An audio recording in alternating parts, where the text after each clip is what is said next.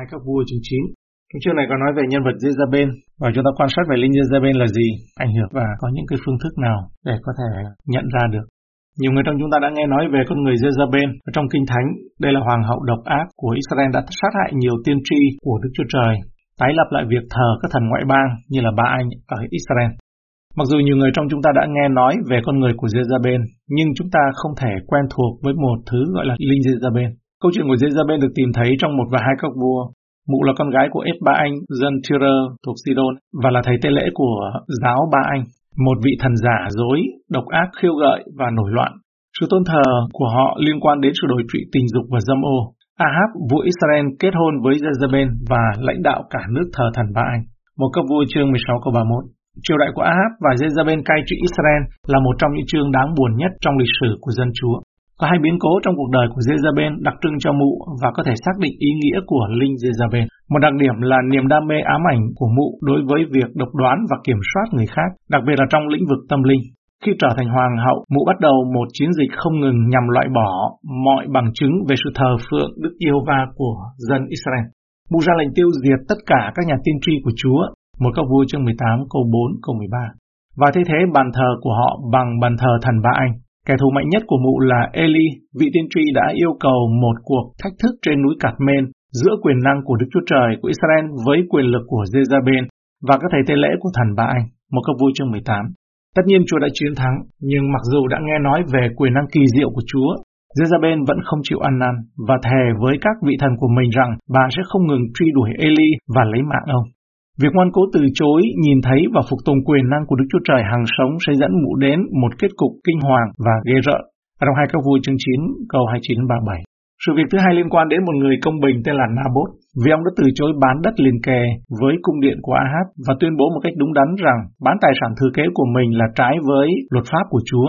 Một câu vui chương 21 câu 3 và Lê Vi Ký chương 25 câu 3 thì chép rằng đất không được bán đứt vì đất đai thuộc về ta, còn các ngươi ở với ta chỉ như ngoại kiều và người tạm cư.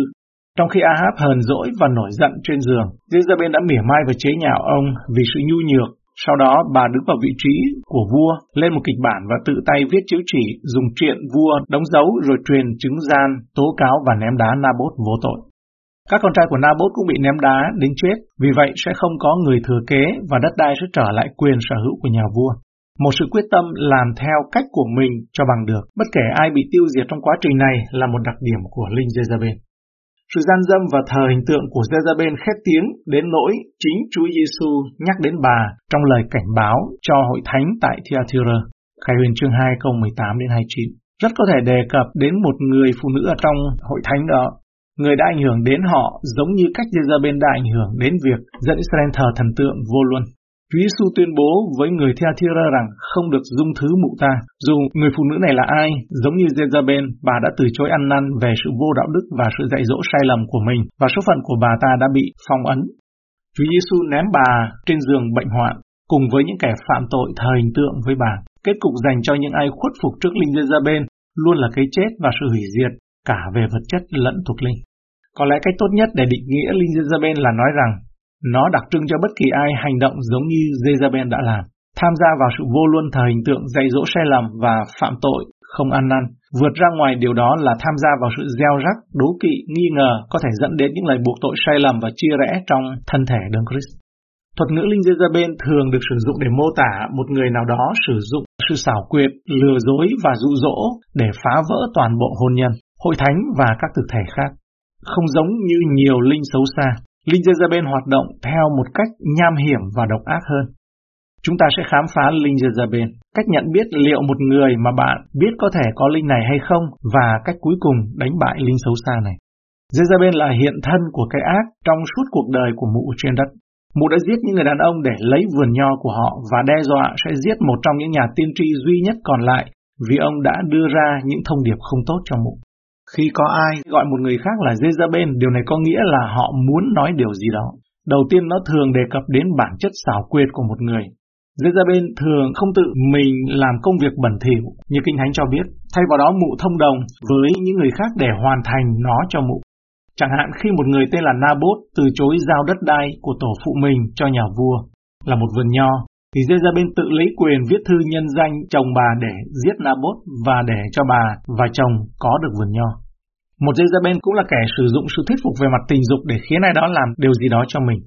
Một người phụ nữ quyến rũ và gian xảo đầy quỷ quyệt. Rất có thể một người gọi ai đó là Jezabel nếu họ sử dụng khả năng quyến rũ để lôi kéo một người đàn ông đã có gia đình hoặc một người của Đức Chúa Trời rời xa con đường công bình. Gọi ai đó là Jezabel cũng có thể ám chỉ bản chất xấu xa của họ. Jezabel trong cựu ước là hiện thân của sự gian ác, nhưng rất có thể sự gian ác này đến từ hình thức ngoại tình hoặc tội lỗi tình dục. Một Jezabel sẽ săn lùng một người của Chúa, như vợ của Potiphar đối với Joseph, để khiến anh ta làm điều gì đó mà anh ta sẽ hối tiếc. Jezebel cũng có quan hệ với tiên tri giả trong sách Khải Huyền. Nếu ai đó cũng có tất cả những đặc điểm này, cùng với khả năng tiên tri đáng ngờ, cùng với sức mạnh quyến rũ, thì họ có thể bị ảnh hưởng bởi linh này. Linh Jezebel là gì? Linh Jezebel là một linh ma quỷ sống trong một người và khiến họ bị điều khiển bởi ham muốn tình dục.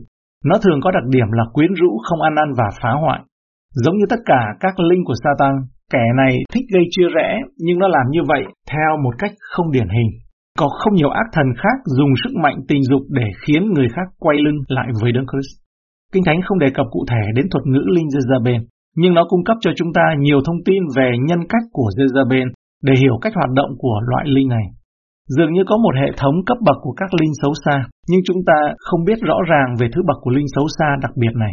Như đã nói, chúng ta muốn tránh linh này cũng như bất kỳ linh xấu xa nào đối với vấn đề đó bằng mọi giá. Để làm được điều này, trước tiên chúng ta phải nhận ra những dấu hiệu nhận biết về hoạt động linh Jezebel trong một người nào đó. Linh Jezebel là gì? Làm thế nào để chúng ta nhận ra khi ai đó có linh Jezebel? Bài viết này đề cập đến hệ thống phân cấp của các linh xấu xa và gợi ý rằng đây là một cấp bậc cao hơn do bản chất xảo quyệt và khả năng lừa được nhiều người hơn bằng trò lừa bịp của nó. Mặc dù những đặc điểm này không phải lúc nào cũng ám chỉ ai đó có linh Jezebel, nhưng chúng có thể chỉ ra ai đó có triệu chứng bị ảnh hưởng hoặc bị chiếm hữu bởi một linh như vậy. Thứ nhất, một người có một xu hướng muốn sắp xếp hoặc kiểm soát mọi thứ. Jezebel trong thời gian ở trên đất cũng hành động như vậy, muốn muốn tất cả các đối tượng ở Israel nằm dưới lòng bàn tay của mình. Thứ hai, linh này thường sử dụng sự lôi kéo hoặc lừa dối để đạt được điều nó muốn. Cũng giống như cách hoàng hậu Jezebel ép buộc người khác thực hiện mệnh lệnh của mình thì linh này cũng sẽ cố gắng làm điều tương tự thông qua sự nham hiểm, tinh vi và lén lút. Thứ ba, đáng chú ý nhất, linh Jezebel sử dụng quyến rũ để lôi kéo mọi người khỏi con đường công bình. Khải huyền chương 2 câu 20 Nhưng điều ta trách ngươi, ấy là ngươi còn dung cho Jezebel, Người nữ ấy xưng mình là tiên tri, dạy dỗ và phỉnh phờ tôi tớ ta, đang rủ chúng nó phạm tà dâm và ăn thịt cúng thần tượng. Hội thánh ở Thyatira gặp phải vấn đề này trong sách Khải Huyền khi một nữ tiên tri giả tên là Jezabel cố gắng quyến rũ các thành viên của mình và hội thánh đã cho phép mụ tiếp tục duy trì. Cuối cùng linh này không ăn năn về hành động của nó. Nó biết nó tàn phá và hủy diệt. Phương thức hoạt động của nó là phá bỏ các thể chế và mối quan hệ thánh thiện và trong sạch. Satan thích xuyên tạc những điều tốt đẹp và một trong những cách tốt nhất để làm điều đó là thông qua sự dụ dỗ, thao túng và chia rẽ để linh Jezebel xâm nhập vào.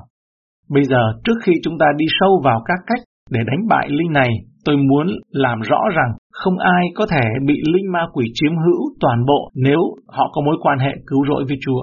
Ma quỷ có thể cám dỗ ảnh hưởng các tín đồ, nhưng chúng không thể làm chủ. Chúng ta cũng cần phải hết sức sáng suốt một người có thể bộc lộ tất cả những đặc điểm này mà vẫn không bị linh Jezebel cư ngụ hoặc ảnh hưởng. Trong những trường hợp như vậy cần phải có sự tỉnh táo, hãy cầu nguyện xin sự hướng dẫn rõ ràng từ Chúa khi tiếp cận với những đối tượng này. Nếu người này là thành viên trong hội chúng của bạn, hãy bảo đảm thực hiện kỷ luật hội thánh thích hợp. Nếu họ không đi hội thánh, hay vẫn cứ cầu nguyện để có được sự sáng suốt về cách bạn sẽ đến và chất vấn người này về hành động của họ.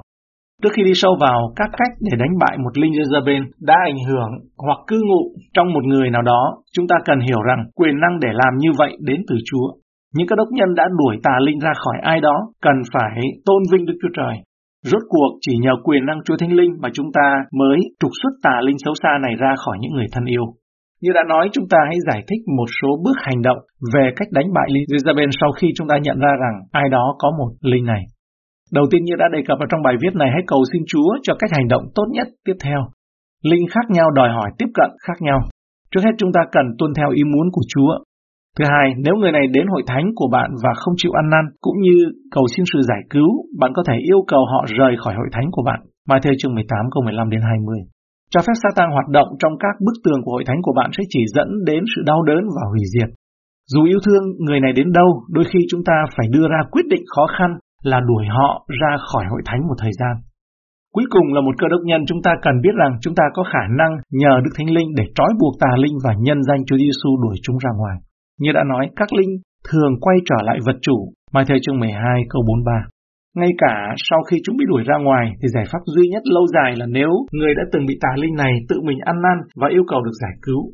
Đáng buồn thay linh ra bên thường thổi phồng sự kiêu ngạo của vật chủ khiến họ không cảm thấy cần phải ăn năn. Vậy thì hãy tiếp tục cầu nguyện cho người này để họ có được một tinh thần tỉnh táo và một tinh thần ăn năn. Cảm ơn Chúa, đây là cái